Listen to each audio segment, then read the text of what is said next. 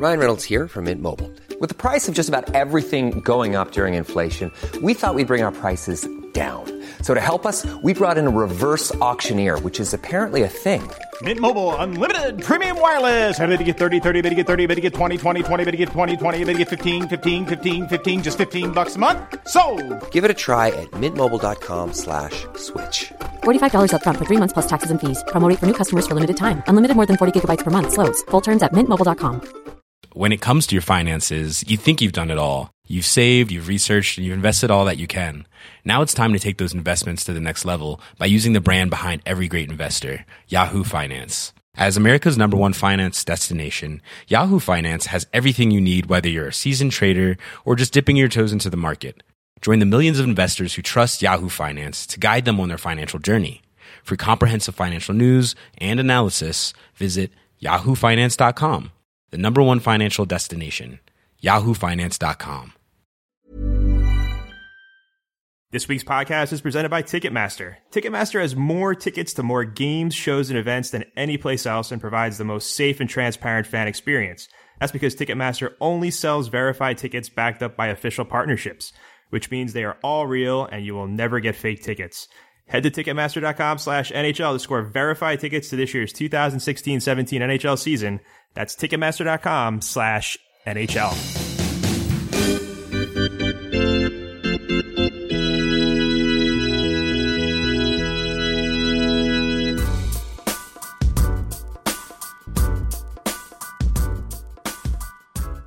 Welcome back to a new episode, the fifth episode, five episodes out of five of a little podcast we're calling Biscuits that was scheduled for five episodes. And uh, we got some good news last week. We have been extended beyond five. So this could have been our last one, but um, it still may be our last one. I'm Dave Lozo, by the way. And uh, my co host, Sean, would like to uh, confess something that he just did before the show that's. Um, a little surprising, a little shocking for a, a healthy man like himself. Yeah, I just I, I had my lunch from a, uh, a a fast food fried chicken place whose name I won't mention in case they uh, ever want to sponsor our podcast. But my internal organs are shutting down one at a time. How much did you? Ha- how much did you have? Too much, too much, More than two pieces? Three pieces? more than two pieces. Yeah, and it's it's not it's not going well. So yeah, this this could be this was supposed to be the last one. This was going to be the one where we wrapped up all the loose ends and revealed all the big plot twists. But now we have to we have to stretch it out a little longer. So Right. Actually, Sean, is- Sean is the Sean is the younger version of me, and we we actually every, everybody figured it out in the second episode, but we still had to go through the whole entire you know motions of trying to. Oh, it's the big reveal. Old bald Dave is young is young hair Sean, and uh oh, that's that's that's that's biscuits world. Oh yeah, were there biscuits in your in your chicken dinner? No, no, that was that, that was part of the problem. I went, I just did nothing but the chicken. I, I actually talk, told myself I was being healthy by not doing fries, and now I wish like I need some some starch or something to to to pad the system because it's yeah. We, let, let's just get into the hockey because I don't know how much how long I have here. All right, let's uh speak speaking of feeling awful, you know who probably feels awful today? How's this for a segue? F- Phil Larsen probably still does not feel very good after Tuesday night in Jersey when Taylor Hall uh, caught him with his head down and leveled him with a clean yet unbelievably violent and terrible hit. Maybe one of the worst clean body checks I've ever seen. And he did it like 10 minutes after Tra- Travis Zajac got sent into the boards on a hit some people thought was dirty. I thought it was just a kind of a regular old nudge between two guys going into the corner, but I saw Craig Button on Twitter. I thought it was pretty bad, but, um, it was a really weird night because I was there and I was expecting a really boring game between two teams that have really no history against each other. And by midway through the second period, I thought Eric Gudbranson might kill a fan if something went wrong. So, um, there's a lot, lot going on there. The whole sticking up for a teammate thing that I thought was weird and, um, the hits themselves. I don't know. I, I've, I've got many, many thoughts. It's a good thing this podcast has no time limit. What was it like to see it live? Because I like I I wasn't obviously I wasn't there. I, I wasn't watching it at the time. So I like I initially saw it through Twitter and people posting gifs and video clips, and Yeah. it, you know it looked it looked like a big hit, but it didn't seem that bad. Uh, but I, I'm I'm told that to see it in person was sort of a different experience. like the hit itself, it seemed like Taylor Hall had it so lined up for so long that he expected Larsen to look up and see him, but he never did. And like the hit was so like, it wasn't like charging or anything, but he clearly had his mind made up about the hit for so long that I've never seen a guy so tucked in for a hit. Like he had his arms, both of his arms like tucked to his body. Like he was able to like not even like extend or anything. It was almost like in basketball, like a moving pick, except it was super duper violent and at a much higher speed. And it wasn't until I saw the replay that I realized he was out cold before he hit the ice. And then after he hit the ice, he got hit in the head like five times by dudes trying to fight Taylor Hall because he hit a guy in playing hockey. It was weird, man. Like the first hit was, the first hit seemed worse at the time live because like Zajac didn't move. Zajac was kind of motionless, and then when he rolled over, there was like this puddle of blood, and it was just oh, this is bad. This is this is. I mean, neither neither hit was a penalty, but like both hits resulted in those um, you know, those standing up for a teammate penalties that led to power plays yeah. that led to goals. It was it was it. i it's it's amazing. Like I've seen two unbelievably horrible things this year. I saw that. I saw those hits.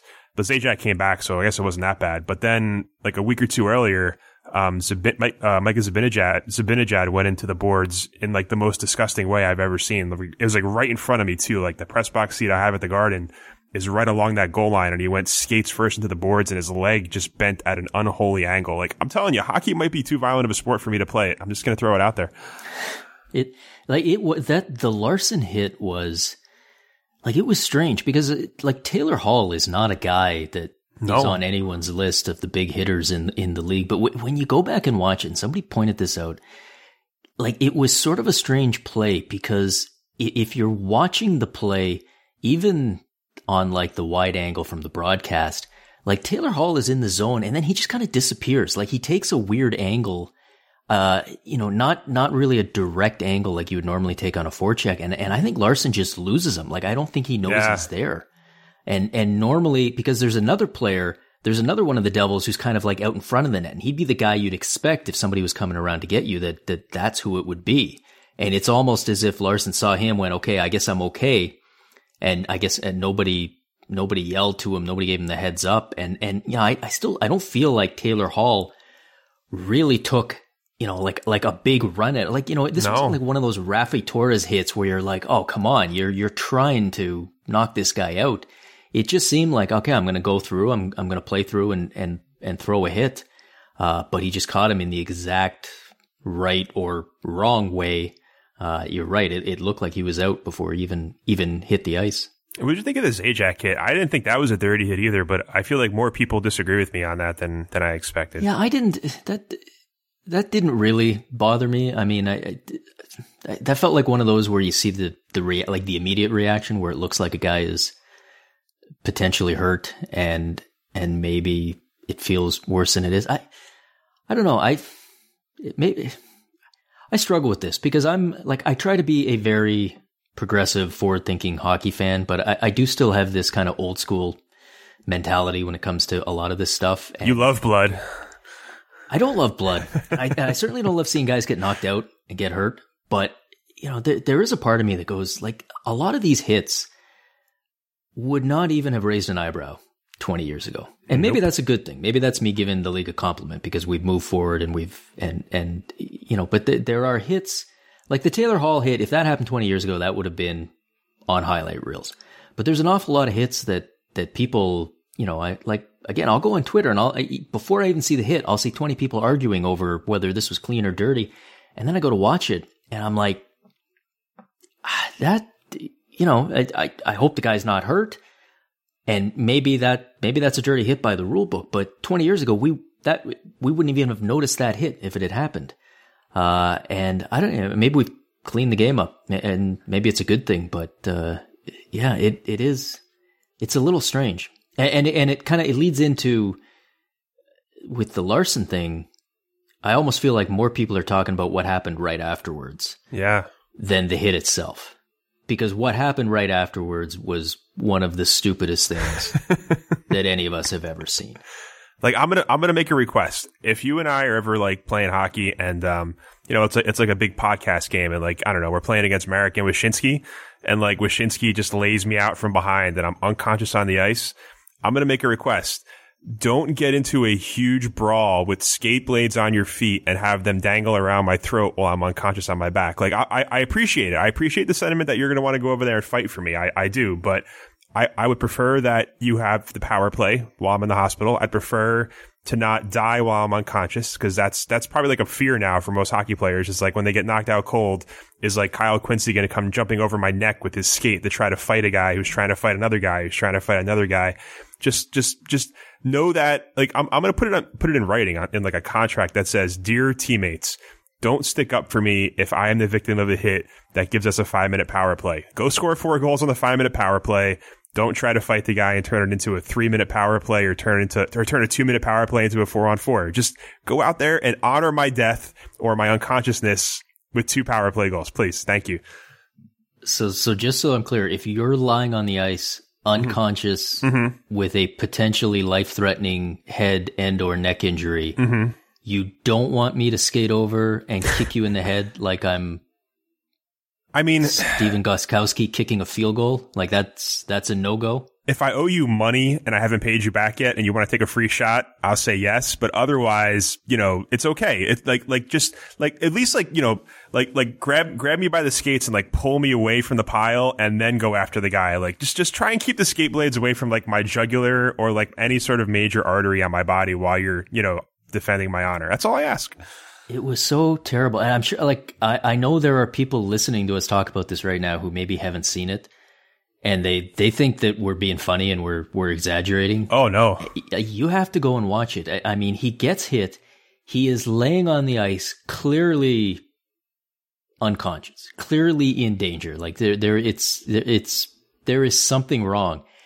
And got the, two different players, one from each team, skate over and kick him in the head on the way into not, even a fight, really, in the way to just jump into a scrum.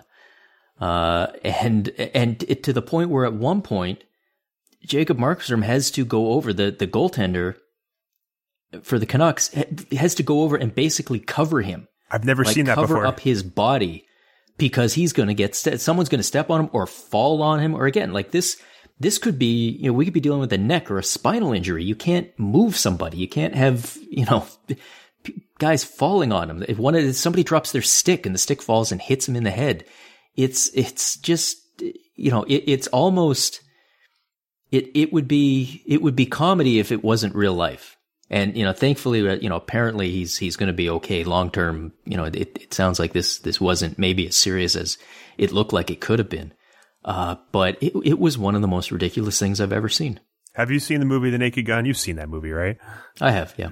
You know the you know the scene at the end where they're they're at the baseball stadium and they show the wacky highlights on the scoreboard and like a car comes out and runs over one of the guys and then like a Yeah. ti- a tiger comes out and tries to eat one of the players like that's what it was like seeing Jacob Markstrom standing over a a, a motionless body as he tried to sc- it was like it was like if your child were like caught in like the running of the bulls and you had to run out there and protect your child with like your own your own body as a human shield. I've never ever ever seen anything like that ever. And it was just and, and again, it was one of those things too where uh, the Canucks gave up a power play too and and it led to a the Devils scoring the go ahead goal and they never lost the lead. And the and the Canucks uh, I just don't get it. I don't get the whole honor system thing, especially in hockey where like every player's like not every player says it, but like everyone says hockey players toughest people in the world. No one tougher than hockey players, man. They're so tough. It's like, oh well, wh- why did you have to fight that guy? Oh well, well somebody hit him. I can't, I can't let somebody hit hit a hockey player. I got, I got to fight that guy. Why? Why? Why would you? Why? Well, you know, it feels good to see your. Well, sure, it feels good, but it's stupid. Like a lot of things that are that feel good are stupid.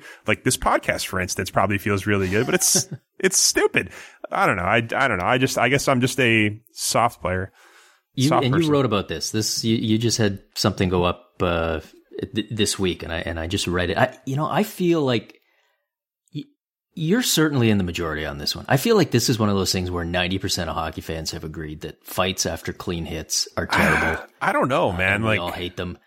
I I gotta say, I'm still in the. ca- I get why they happen, and I they don't bother me in all the cases. There are times where there are fights after hits that are not only clean but completely harmless. I mean, they're just basic hockey plays, you know. The, and and that I get. I understand though why you would potentially go after somebody after some of these big hits, clean or not. Because the way I see it, if you've got a guy lined up and you're ready to throw a hit, there a lot of times if if he doesn't see you coming, Mm-hmm. Or you've got him with his head down, you've got a choice. And your choice is do I want to take him out or do I want to knock him out? Like there is sort of a, a difference between what you can do in that situation. And it's a split second choice. You know, do I want to separate him from the puck and, and we go up the other way and try to score a goal? Or do I want to be on every highlight reel tonight because I'm going to knock this guy into the second row? And in those cases where somebody chooses option number two and they choose to light the guy up with the big hit that they didn't necessarily need to do, I can understand why as a teammate, you don't care if it's clean or dirty. Let the referee sort that out. That's their job. Let the Department of Player Safety sort it out if it comes to that. As a teammate and as a player, you want to make it clear to other teams that if they are in that position where they have that split second choice, they should choose the minor hit over the knock the guy out of his skates hit. And if, you know, going over and starting a fight or whatever it is, if that's your way of doing it, you know, I see it. I get it. And I think a lot of times when it happens, it's, it's not accomplishing any of that. And it's just, it's, it's performance. It's just guys who feel like they have to do this. And half the time, the guy who got hit is standing there in the background going, what are you guys even doing? I'm fine. Like, let's, let's get on with the game. But there are times where you see guys have the choice and they go for the big hit. And, you know, people say, well, it was a clean hit. You know what? If I'm a teammate, I don't care if it was a clean hit or not. You put our guy in danger, clean or not. So, you know what? The caveman brain kicks in and yeah, we'll, we'll put you in danger and, and maybe you'll think twice next time. I gotta tell you, I never, I never knew you were the caveman type. I, here we are learning so much about you. I, I never, I never would have guessed. I really like I there there are these two halves of me that just are in battle over all of this stuff. You know, the the the drop in fighting, the drop in big hits, the the end of the enforcer role, you know, it's um and, and again, to to go back to this particular play, you know, the, the caveat on all of this is pick a time and a place. And if there, you know, if you've got an unconscious guy two feet away from your skates, that's not the time. Yeah, like what it, this play, what it reminded me of, and if you're, you know, if you if you're a hockey fan of a certain age, you you're familiar with this one. But back in the like '86 or '87, uh, St. Louis Blues had a defenseman named Bruce Bell, real good player, promising young kid. And one night he went behind the net with his head down, and he did not see Wendel Clark coming. And if you know anything about Wendel Clark, you know that that is not going to end well. And Wendel Clark just lit him up with quite possibly the, the hardest open ice check I've ever seen. I mean, it was behind the net, but it's the no boards, nothing. I, he just lit him up. It, uh, looked a lot like this one, except, you know, we talked about Taylor Hall. It didn't seem like he was coming full speed. He looked like he maybe let up a little bit. There was no let up here. This was full speed collision. Bruce Bell's knocked out before he hit the ice. Uh, really almost ended his career. I mean, he came back and played, but he was never the same player. And as soon as that happened, immediately, Wendel Clark hits him. He looks up. He knows the Blues are coming. The cavalry arrives. One of the players, Charlie Bourgeois on the Blues, drops the gloves and they square off. And before the first punch is thrown, Wendel Clark like points down at Bruce Bell as if to say like, dude, look, we can't do this right now. And, you know, the, and the Blues kind of look down and they're like, yeah, you're right. And, and everybody just skates away and lets the medical people come out and, and, and basically perform last rites on, on poor Bruce Bell. And I'm just, I'm, I, I remember looking at that and going, comparing that to this and, and saying like, that was the mid 80s Norris division. If the mid 80s Norris division could have calmer heads prevail, yeah. and have people actually think that you know what maybe we don't need to do this right here right on this spot i i cannot get my head around the fact that today's players uh would do what we saw them doing on tuesday night it was the most ridiculous thing that i've i can remember seeing in a very long time and a very underrated, untalked about part of that whole hit was um, Luca Sbisa didn't really do Philip Larsen any favors with that pass behind the net, which just basically forced him to chase it with his head down and set him up for the kill. Like that's a that's a that's the thing about like most hits where guys have their heads down it's not like us playing in beer leagues looking down at our feet because we we can't skate without without looking at the puck. It's like professional players, yeah. and usually they get teed up for those hits. And uh, Luca Sbisa probably deserves like not for nothing. If I'm the Canucks, I might jump Luca Sbisa for setting him up to get murdered. like if this was like a court case, like Taylor Hall would go to jail for murder, and then Luca Sbisa would go to jail for being an accessory for hiring, basically like the like the, both of them would go to jail for probably second degree murder. But I think Luca Sbisa yeah. is is is somewhat culpable in the hit too. But Maybe maybe Jacob Markstrom too, because uh, a lot of times it's the goalie who's supposed to be yelling like you know heads up. Yeah, there's, yeah, there's somebody yeah. on the way, but I, you know, I mean, Markstrom would would we can let him off because he basically saved his life at the at the end of it. And, although, also, did you notice this? Uh, Markstrom not only had the presence of mind to protect his teammate, but then after he got up, he had the the presence of mind to block a Devils fan who was trying to take pictures.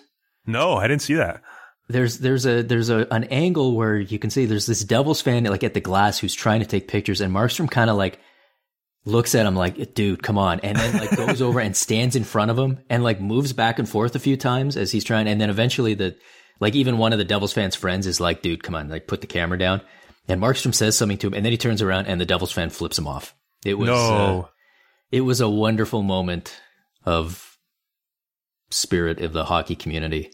It was a weird moment too because like in the arena, it, it, it was like they cheered him once he got him on once they got him on the board and they stretched him off. But there was like this weird sort of like, uh, come on already, sort of like weird vibe before they actually got him up on the stretcher and started to like like push him off the ice. It was it was it, it was the it was almost like it was almost like being in the building for like you were saying, like a 1980s like Norris division game and not a stupid midweek Western Conference team versus an Eastern Conference team where the two teams don't care about each other. It was a weird because like I think part of it too was like the fans in the building were pissed off about the Zajac hit not resulting in a penalty. So I th- I felt like there was this weird sort of like eye for an eye, whatever, bro, like weird vibe in the in the arena. It's a stupid sport, Sean. It's a really bad sport. I'm not gonna lie to you and, and, the other thing too is, but, but like, like in football, like imagine, like think about how many times like a quarterback runs to the sidelines and he gets hit out of bounds, and like nobody fights the linebacker who hits the quarterback late. Like Draymond Green, Draymond Green kicks a guy in the balls every fourth game in the NBA. No one's fighting Draymond Green while some guy's down on the court like holding his balls. Like why is it only in hockey this is like a uh, thing?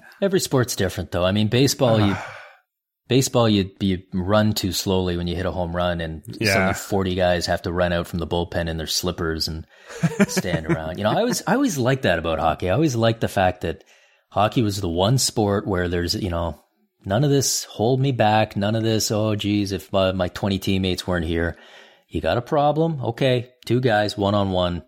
You know, nice fair fight, and then and then we're done with it. But that was 20 years ago when we also thought nobody ever really got hurt in these things, and it was no big deal if somebody got their bell rung. Uh, and now we know what that means. So it's it's you know I get why people are so many fans are just done with this side of it, and they just want it to go away.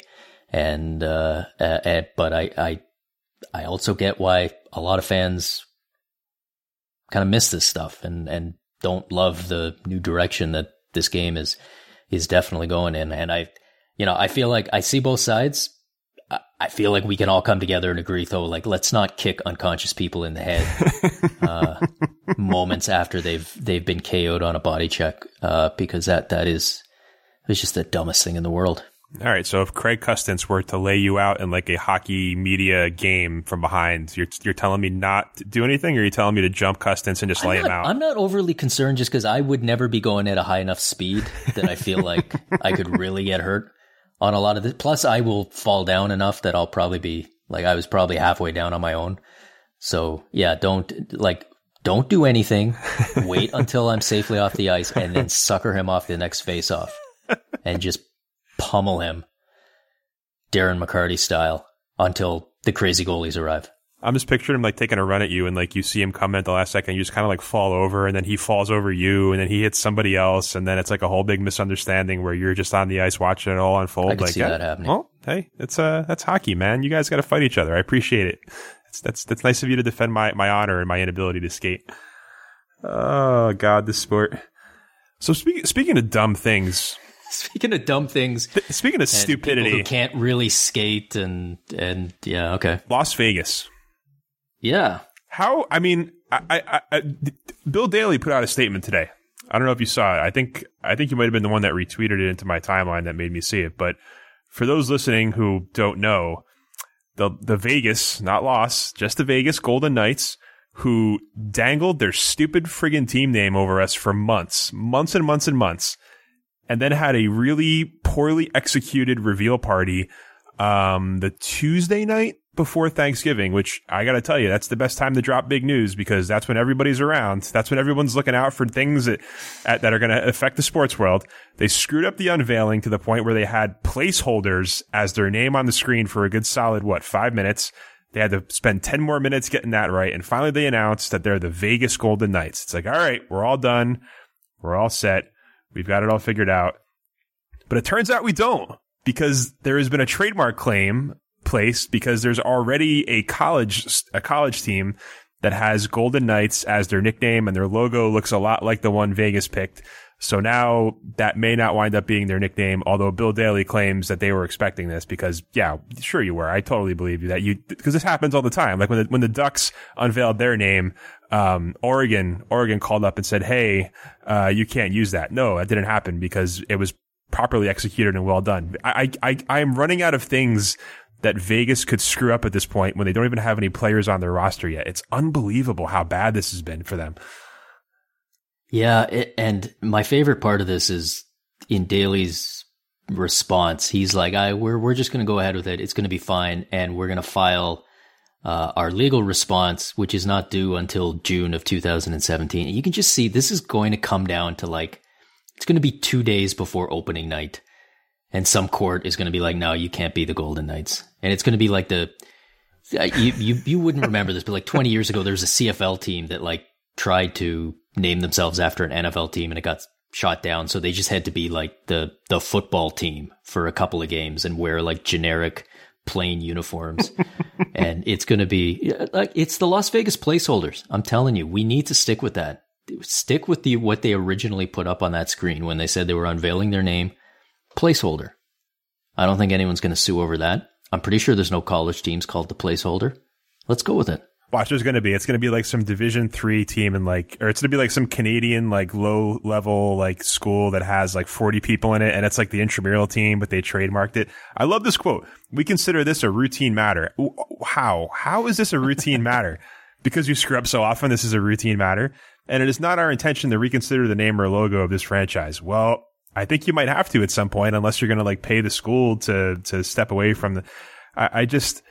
How did we all know that this th- they were down to three names like four months ago? Everybody knew what the names were, right? And yet here we are, and apparently they didn't. You know, I don't. I'm no lawyer, but I'm I'm guessing that you know there there's got to be a some a process or some paperwork you run through just to to get the all clear. Yeah, like don't you like go to like the trademark people and just be like, "Hey, here's what we're gonna do." I guess maybe they didn't want to do it because they were afraid it would leak and you know screw up the reveal because that that would be embarrassing. And they, yeah, they but they never. shame. Yeah, if that would have happened, oh man. But I mean, Golden Knights. I, I feel like you can just go on to Google and just type in Golden Knights and see what comes up, and then oh look, there's a there's a small college somewhere that has this. Let me check into this. Oh, looks like they have it. Oh, I guess we got to figure something else out, or maybe we should address this. Nope, let's just go ahead and Yeah, I, I, there's got to be a way to do it because otherwise, I mean, how would you name any team? There's so many teams out there. Like you, is everything's taken somewhere, and and as the NHL points out, there's lots of cases where there's college teams and hockey teams that have the same, you know, the the Hurricanes, right? There, nobody was suing anyone over that, so you, you got to imagine there's some way to to figure this out. But yeah, this this seems like something that you know, I don't know what was on the to do list before the unveiling, but it seems like check trademark and practice video presentation. Like those two things probably should have been on the list. I really wish there was a second team in the expansion draft because I would bet anything by like the sixth round, Vegas would call out a name of somebody that was already taken, like they would at your fantasy football draft. Be like, uh, yeah, we're going to take Dustin Brown. And they're like, uh, uh, Quebec took them three rounds ago. Oh, good pick, good pick, good pick. Uh, hold on, let me. I'm, I'm starting to see why they're doing this like one day delay. Like I feel like It's so that the NHL can just check the list and then call them up and be like, "Guy, you can't, you can't pick Connor McDavid. That's not how this works." You don't just get to pick anybody and then explain the rules. Like maybe that's what's going on because yeah, you're you're right. It it would be it feels like when it comes to your finances, you think you've done it all. You've saved, you've researched, and you've invested all that you can. Now it's time to take those investments to the next level by using the brand behind every great investor, Yahoo Finance. As America's number one finance destination, Yahoo Finance has everything you need whether you're a seasoned trader or just dipping your toes into the market. Join the millions of investors who trust Yahoo Finance to guide them on their financial journey. For comprehensive financial news and analysis, visit yahoofinance.com, the number one financial destination, yahoofinance.com. like th- this is why we should make them do it live, even if Yes. it's not a real draft, because it it feels like we get like the like when the Ottawa Senators showed up at the draft with all their picks on a laptop, but the battery was dead and nobody had a charger, and so they just had to wing it, and they they kept picking guys that weren't eligible and uh a- and all of that stuff like that. That's the kind of story where people are like, ah man, the NHL was crazy back. No, the NHL is crazy now. They're just better at hiding it. Wait, that actually happened? That really happened with the That's a Ottawa true Senators? story. Oh my god! the Ottawa didn't that. Senators came to the expansion draft with everything on a laptop. The laptop battery died. Nobody had a charger. Nobody had a cord to plug it in. And so they just, they kind of had to wing it. And three separate times they picked a player who was not actually eligible to be, to be picked. What a league! What a league this is. Half a billion dollars for the right to do this too. Like I want, I want Bill Foley in my fantasy hockey league or my fantasy football league because I will take his money from him every single year. Like this guy just can't possibly be. Oh my god, this team's gonna be so bad. I feel bad for the fans in that area. Oh, there's just no way this How, is how gonna work out. frustrated are you if you are one of the people who is involved in the Quebec expansion Oh, right now? God, That you can got you imagine? No. That the NHL was like, no, you guys are not, you guys don't rise to the level of this other bid that we have. We got a real owner in a real market. Yeah. who knows what he's yeah, doing. we can't. I, like you know, Quebec's just got to be like, can we print up some fake maps where we're on the western side of the continent so that the NHL will let us in? I feel like that would work. Jim Balsillie is like in an office somewhere, like looking at his BlackBerry, like, what the hell? Why, why, why? Are you serious? Like, I'm, I'm too, I'm too dumb to own a team. Are you kidding me? Oh my god! I, I just, I cannot. I, I really do wish the expansion draft was live. Oh, I, I, Well, they're gonna they they get to start making trades soon. That's something to get excited over. They're allowed to start making trades of picks and future considerations and all of this stuff. when is, when is it? January first? I think I oh man, I uh LeBrun had a piece on this. I want to say it's like March. I think it's I think it's not until the the final check clears, which we've been told is a formality, but now Yeah. I'm not so sure. Just I mean, are we like that they're not going to just write the wrong date on it or something like that or somebody will spill coffee and they won't be able to read the numbers? It's going to bounce, and Bill Daly's going to put out a press release that says, "Hey, this is routine. This is just all part of the process." Yeah. totally normal. Actually, at some point, we believe this new owner is going to actually defraud us, and he's going to go to jail, and it's it, it, it's all routine. It's all it's all part of becoming a new owner in the NHL. I mean, not for nothing. Sadly We should for the NHL that would be fairly routine.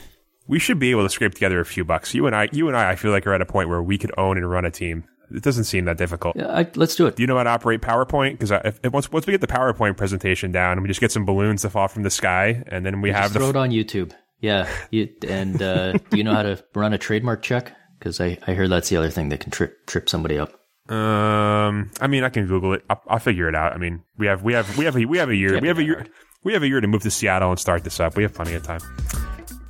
So we're halfway through the show, and that means it's once again time to remind you that this week's podcast is presented by Ticketmaster. As Sean knows, Ticketmaster has more tickets to more games, shows, and events than any place else, and provides the most safe and transparent fan experience. You're aware of this, right, Sean? I am aware, and I, Dave, I don't know if you're aware, but the reason for that is that Ticketmaster only sells verified tickets backed up by official partnerships. And what that means is they are all real, and you will never get fake tickets. Wow, because that's that's actually pretty good because you don't want to get fake tickets. So you know what I'm going to do? I'm going to head to Ticketmaster.com slash NHL to score verified tickets to this year's 2016-2017 NHL season.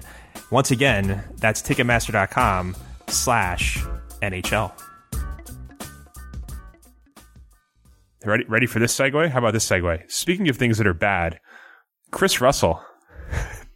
Why, why, why is this a thing? Why are we doing this? I'm again? laughing for two reasons. First of all, I'm pretty sure you already used that exact segue. and, and second of all, after last week's episode, I got a lot of positive feedback from uh, after last week's episode, but I had a couple people who were like, "You guys are just bumming me out," because it's just the entire podcast is about all the stupid things the NHL does, and I just I feel like that can just become the permanent segue for like we just need one recording of you going Yeah. speaking of things that are bad, and we just play that in between.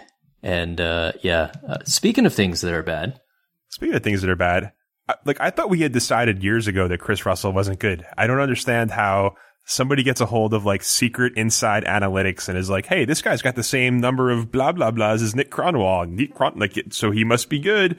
Like, no, he's he's he's uh Jesus God, he's not good. Here, He's here's the thing. Here's here's why I I find this story kind of kind of interesting. And and if people aren't in the loop, Kris Russell, obviously defenseman who's who's bounced around a few teams, thought he was going to get a great big free agent contract this year. Didn't happen. Ended up going to Edmonton on a one year deal, and has become kind of the latest player to be ground zero in the old school versus analytics debate. Like there's always one guy. Like I feel like it went from like Andrew MacDonald, Tyler Bozak at one point. Jack Johnson's been been there for for a little bit.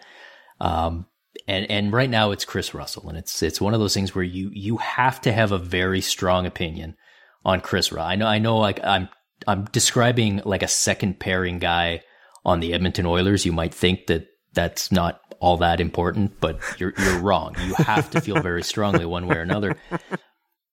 But this week there was a uh, there was a piece that was written by by one of my Sportsnet colleagues, Mark Spector, and in which he talked a little bit about Kris Russell, about why so many people in the analytics community don't seem to have a very high opinion of him, and then he got some comments from Peter Chiarelli, who the Oilers GM, who, as you would expect, def- was defending his player, uh, but did it in, in kind of an interesting way. And and why I find this interesting is that usually when we have these arguments about a player, if you step back, we're not actually arguing about a player. Oh, what is it then? It's it's well because what happens is somebody will will say a player's name and you got one half one side goes uh you know Corsi zone entries on ice save percentage and the other side is like grit heart hits block shots and what we're they're not actually arguing about the player they're arguing about what are the numbers or the traits or the skills that we should be valuing when we're evaluating players and, and putting teams together. And and even though they're yelling at each other about a specific player, what they're actually saying about that player, both sides could can be saying something that's perfectly true. He, you know, you can have you can be gritty and block a lot of shots and also have terrible possession numbers and sky high PDO and, and all of these other things. But with Kris Russell, is the, the the sort of twist that it took this week was the, the knock on, on Kris Russell has been always been that he's a terrible possession guy. The possession numbers for him are are are awful. And and I say I say always they they weren't at the beginning of his career, but the last few years, uh, he's he's getting creamed in terms of the pucks on net shot metrics, and uh, the Oilers' pushback is that they're now making the case uh, that they have stats of their own that seem to show the opposite. Peter Chiarelli is is like, you know, we have these numbers that show, for example, that Kris Russell is number two in the entire league at making passes that lead directly to clean zone entries. And if you've been following analytics debate, clean zone entries are a key thing. I mean, that's Sure. something that, that that there's a ton of value in. And if a, in theory, I, I'd never heard of passes leading to that, but in theory, if a guy is setting those up, great, that's a good thing. The problem is you look at Kris Russell's numbers and he, he his numbers of the traditional kind of possession numbers don't give any indication that that's the case. We don't have that specific stat to look at, but we know that he is you know, he gives up a ton of shots in his own end. He's very rarely on the ice for much, many shots on the at the other end. He doesn't seem to spend much time in the offensive zone. So how is it that he's not just good or above average at a certain skill, but number two in the entire league at this stat? Like it, it feels like both of those things can't be true. So now instead of arguing over big picture stuff while secretly agreeing on a player, now we're at a point where we're, we're two sides are saying something about a player that, that both can't be true. And it means either that there is a flaw somewhere in the traditional publicly available numbers, which many people over the years have argued could be the case, or more interestingly, maybe the Oilers are getting sold some snake oil by somebody out there uh, who's feeding them bad numbers, and they're using those numbers to make decisions. And I'll tell you, this is it, it's it's kind of a theoretical discussion right now, but we're three weeks away from January first, and on January first, Kris Russell is eligible to sign an extension. Mm. And I mean, you think that you think people like to argue about this now. You wait until the Edmonton Oilers on January the 4th announce a five year extension for Kris Russell and people lose their minds. It's, it's going to be fantastic.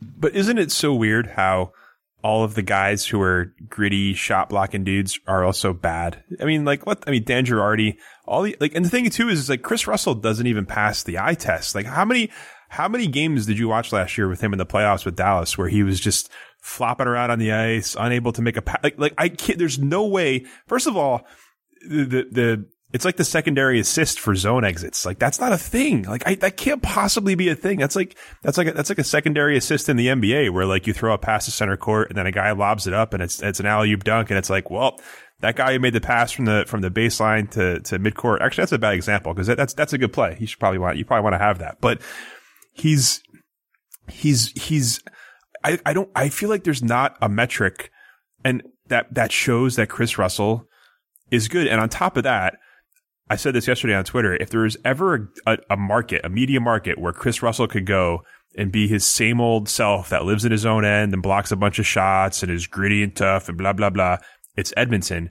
And if there is ever a media core where the GM would go to the media and say, Hey, I have this secret stat system that I can't show you, but trust me, it shows how good Kris Russell is. And they would just run with it without asking any questions. It's them. Yeah. I mean, when Kris Russell free agent watch was was dragging on in the summer.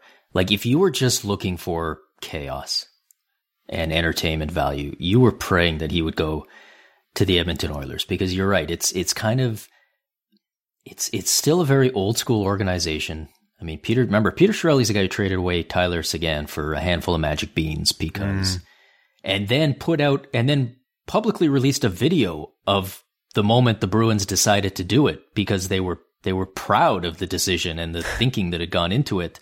And, it was just, you know, very old school. This guy's not, he doesn't play the Bruin way and he doesn't do, do things the way we do around here. And so, you know, it, Peter Chiarelli, I, you know, I'm, I'm sure he does look at analytics and, and look at some of the stuff that's, that's going on, but he seems like kind of an old school guy. It's an old school organization, a lot of old school media, but also the easily, the most analytically informed and innovative fan base that is out there. I, I don't know what it is about being an Oilers fan that makes you a numbers genius, but like half of the half of the stat guys out there are Oiler fans, and you know, like half of them are like all commenters from the same two or three blogs from 10 years ago that all, you know, suddenly, you know, it's like, it's like some weird music scene. And suddenly 10 years later, they're all like, you know, they're all the top of the charts. And, you know, these guys, half of them are working for NHL teams or working for major media companies and, and this and that. But,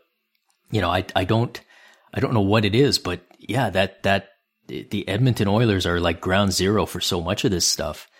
And the fact that, you know, like the, the stat that Peter Chiarelli is, is quoting is not a stat that is publicly available. And it's not a stat you could get from any publicly available information. This isn't something you can just scrape the game logs and get. Right. This is something you would need to observe. So that means either A, the Oilers have put somebody in every NHL arena to track this stuff, which I, I don't think is very likely.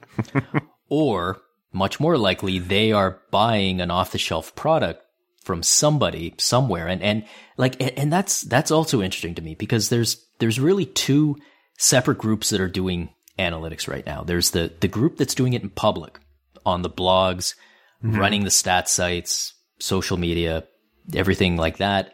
that that are doing it very publicly and you know pushing back on each other and having the debates and and for the most part showing all of their work.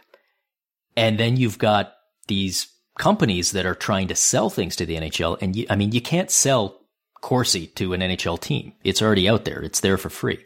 You need to come up with your own thing.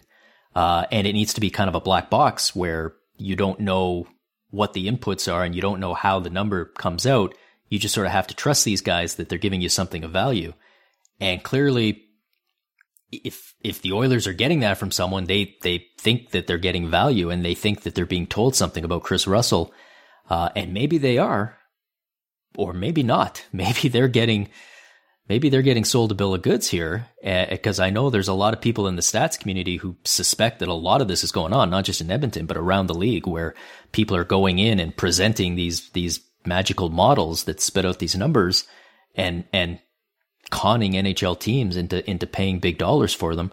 And, it, you know, you wonder is, is, could this possibly be a case where the Edmonton Oilers are actually basing decisions on numbers that they're getting from somewhere that, that maybe are not as trustworthy as they're being made out to be. Uh, and I don't, you know, I, I have no insight into how the Oilers make their decisions. I'm, I'm just sort of speculating as to, as to what could be happening. But man, that would be a fascinating situation if that was actually going on because, like I say, they're, they're about to make a multi-million dollar decision on Kris Russell. And it sounds like they're leaning in one direction based on a set of numbers that, that no one else has seen or can verify. Wasn't this the criticism of when they hired John Chayka in Arizona, like nobody knew what his stats background was, and all of a sudden he was running a team. I remember people being very saying a lot of the same things where none of his you know, none of his work was done in public. It was kind of behind the scenes, black box stuff. And now, I mean, Arizona is probably not supposed to be good this year, but they're, they're, they're really, really, really bad. I don't know. I, I, I just, I feel like there's only so many, there's only so many micro stats. There's only so many numbers that you can use. And I feel like a lot of the ones that are out there, like a lot of times, like I feel like there's probably like five guys total, one way or the other, where I will watch them play and I will look at their numbers and I will say they don't match. Either the numbers don't reflect how good they are or they don't reflect how bad they are. It's very rare when I'm watching a guy and I see his number and I just say to myself, oh, this is way off. So even though it's public, and obviously you're right, you can't sell Corsi and Fenwick and zone starts and all that stuff to, to a team at this point, but I, I can't imagine what other numbers there can be. I feel like no matter what, you could probably create a stat, come up with a formula that could make me look like a viable NHL player somehow. Like, oh, his he's six foot three and he's his his reach per uh, per meter is actually one of the best in the league. So if you want to use him to defend, uh, he can close the gap on a player, but like there's anything, any sort of, oh, Lozo's really good at chipping the puck off the glass and getting it out the center. His, uh, his chips off the glass per 60 are actually in the top three in the end. It's just, I'm sure that's a stat somewhere. It has to be. If we're doing block shots and hits, and I'm sure chips per 60 is, is up there. But, but you're right. I mean, but this is the thing when you're, and obviously this, this goes far beyond hockey stats, but you know, when you look at this stuff there's two directions you can go. You can either sit down and, and say, I'm going to look at the numbers and I'm going to follow wherever they take me and, and let them lead me to conclusions about, about certain players or teams or whatever it is. Or you can go the other way and you can start with the conclusion and then work your way back with the numbers to get to a point where you feel confident that you're, you're on the right path. And, and, you know, and if you, if you decide, I look, if you decide this player is a great player and you want to work your way back with numbers, I'm I'm sure you can do it and I'm I'm positive that you can do it if you've got highly paid consultants who know what answer it is that you want to hear uh, and can go away and, and come back with a number and a big fat invoice that you'll happily pay because it confirms what, what you've already decided has to be true. And, you know, you, it, the people who are going to make the good decisions are going to be people who go, in the direction of wherever the facts happen to take them. Um, but most people don't make good decisions, and that includes an awful lot of the people in NHL front offices. Well, speaking of people that don't make good decisions, how, how's that for a segue? I mean, I can't, I can't, I can't, I can't, I can't call the reader questions bad because we've got about we got about ten minutes before. We, well, I get thrown out of my uh, my little office here, and I'm assuming ten minutes before you have to hit the toilet based on all the fried chicken you ate. so we probably got it. We probably got to get to that. Uh, the first question is actually directed at you. Uh, the question is from Andrew Turnsek, who goes by the name Turnip Cannon on Twitter, and he says, "Who's my dad?" So, do you want you want to break the news to him? Well, turnip cannon. it, it, it, was it was after a concert in uh in, in Oshawa, and um, you know we were in the parking yeah. lot, and um, well, let's just say that I'm happy that you're old enough now where I don't got to pay for your college anymore. Um, yeah, I don't know. That was the first question that came in when I tweeted it. It said, "Who's who's who's my dad?" So yeah, it was it was like an important that. I like one. it was first. I like he was so eager to find out that he was just waiting for you to for you to mention reader questions, and he just had to fire it in there. Yeah, it was a Bruce Springsteen concert. It was pretty good. Um, King Lid. Uh, this question's probably too hard to answer on the fly, but he wants to know who who is the best fourth liner. Oh man, yeah, I know. That's that is I. You know what? I, it's probably somebody on the Rangers because they're one of the few teams that actually uh, seems to have gone all out on having a good fourth line. They use they, they I mean they use Brandon Pirri on the fourth line and the power play, so I guess he kind of you know, like he's, you know, who's one of the best fourth liners right now is William Nylander in Toronto because they've stuck him down there. Really, for some reason because they've, yeah, they've they've they've dropped him down there. He's still playing a lot of minutes, still getting power play time, so it's not like he's totally in the doghouse.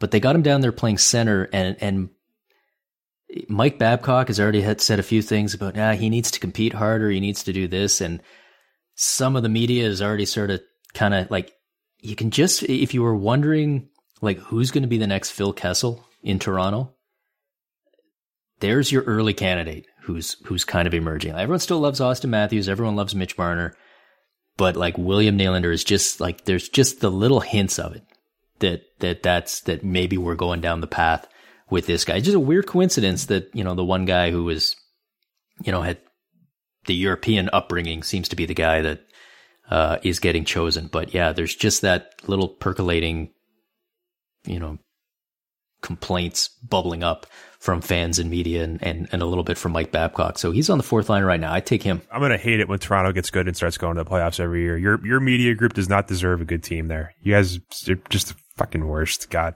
Oh, he, he sounds, he sounds, he's, he sounds Wait till you hear our fans, man. Wait till you hear. I know it's been 10 years since Leaf fans have anything anything to be happy about, and there's like a whole generation of fans that's like, oh, Leaf fans seem pretty cool.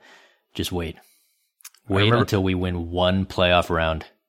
We're gonna be insufferable. I can't wait. The best was the shit talking on Twitter when you guys were up four one in Game Seven, and then like 20 minutes later, how it all changed. I remember seeing like somebody somebody compiled tweets from that night, and it was just like, "Suck it, Boston, we own you." And then like overtime happened, and it was just, "I can't believe how much I hate my life. I want to die." So yeah, I can I can imagine I what's going to happen. both my tweets. that was me. Okay, uh, modest fiasco.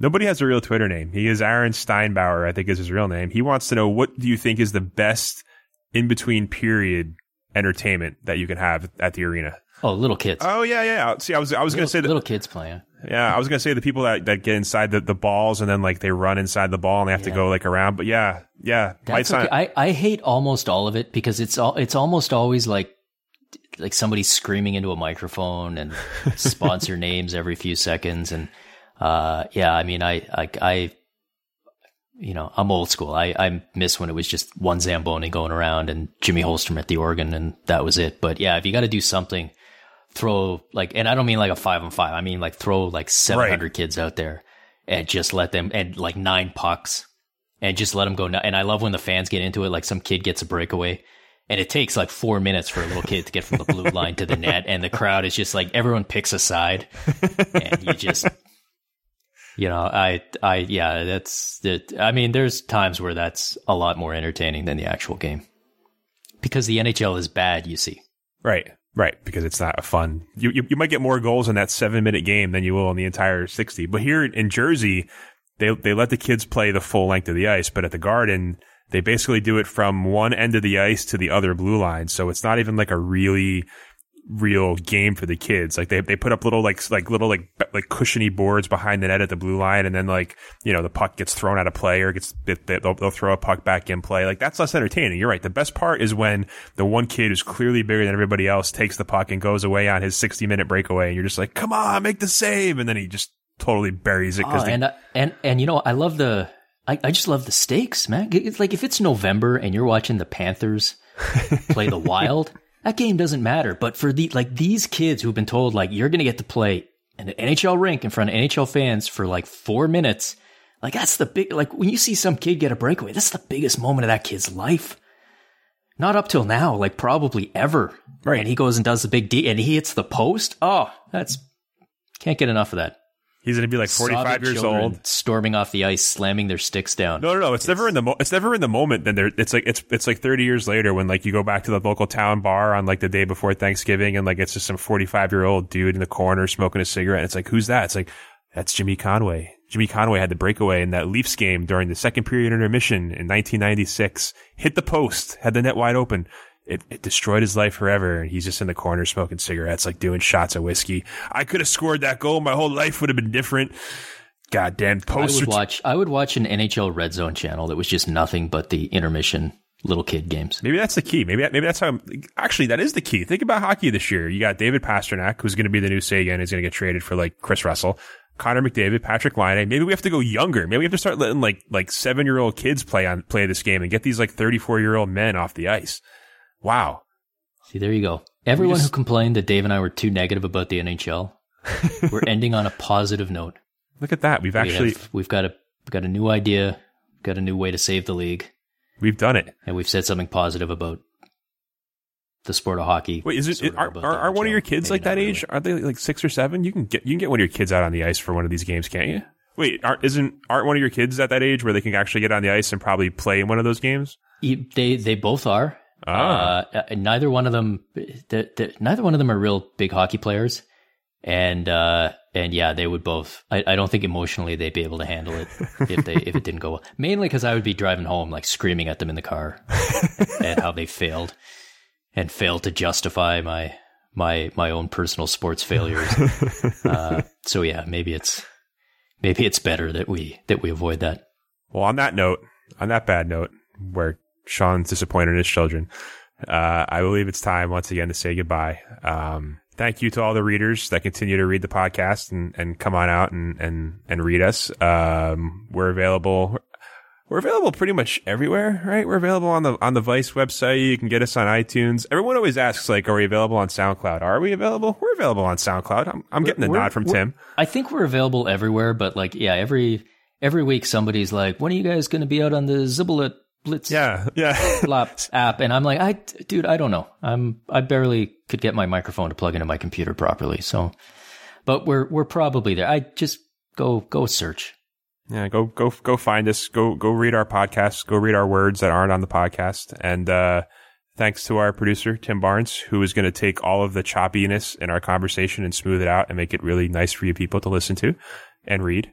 And um, I don't really feel. I feel like I feel like we've already talked about everything I've written about this week, so I have nothing to nothing to sell or promote. You have anything you wanna you wanna say to the people before we say goodbye? Uh, you know what? I will be. You can find me in the usual places, uh, as well as a new place starting Friday. I will be doing occasional work for a new website called The Athletic, uh, which is Oh, yeah? uh, I think been around in Chicago for a while. Is starting up in in Toronto as well, and and I'm going to be doing uh, Leafs content for them a couple times a month. Uh, Wait, and, wait, wait, uh, wait, wait, wait, wait, wait, wait. Is is James Mirtle now your boss? James Mirtle is my boss. Wow. My like 18 different bosses. But yeah. That's awesome. I report I yeah, Mr. Mirtle as as I've been told to call him now. well, that's awesome. Well, more more more down goes brown content. Uh, you can find my content somewhere else too, probably. I don't know who the heck knows, but um, that's it. So, uh, thanks for listening. Uh, go subscribe, go rate us, and we will see you back here next week, right? Yeah, sure. So we'll see you then. Bye. This week's podcast is presented by Ticketmaster. Ticketmaster has more tickets to more games, shows, and events than any place else and provides the most safe and transparent fan experience. That's because Ticketmaster only sells verified tickets backed up by official partnerships, which means they're all real and you will never get fake tickets. Head to Ticketmaster.com slash NHL to score verified tickets to this year's 2016-17 NHL season. That's Ticketmaster.com slash NHL.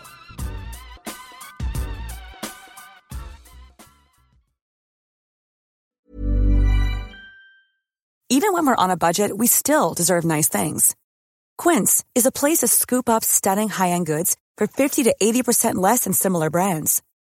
They have buttery soft cashmere sweaters starting at $50, luxurious Italian leather bags, and so much more.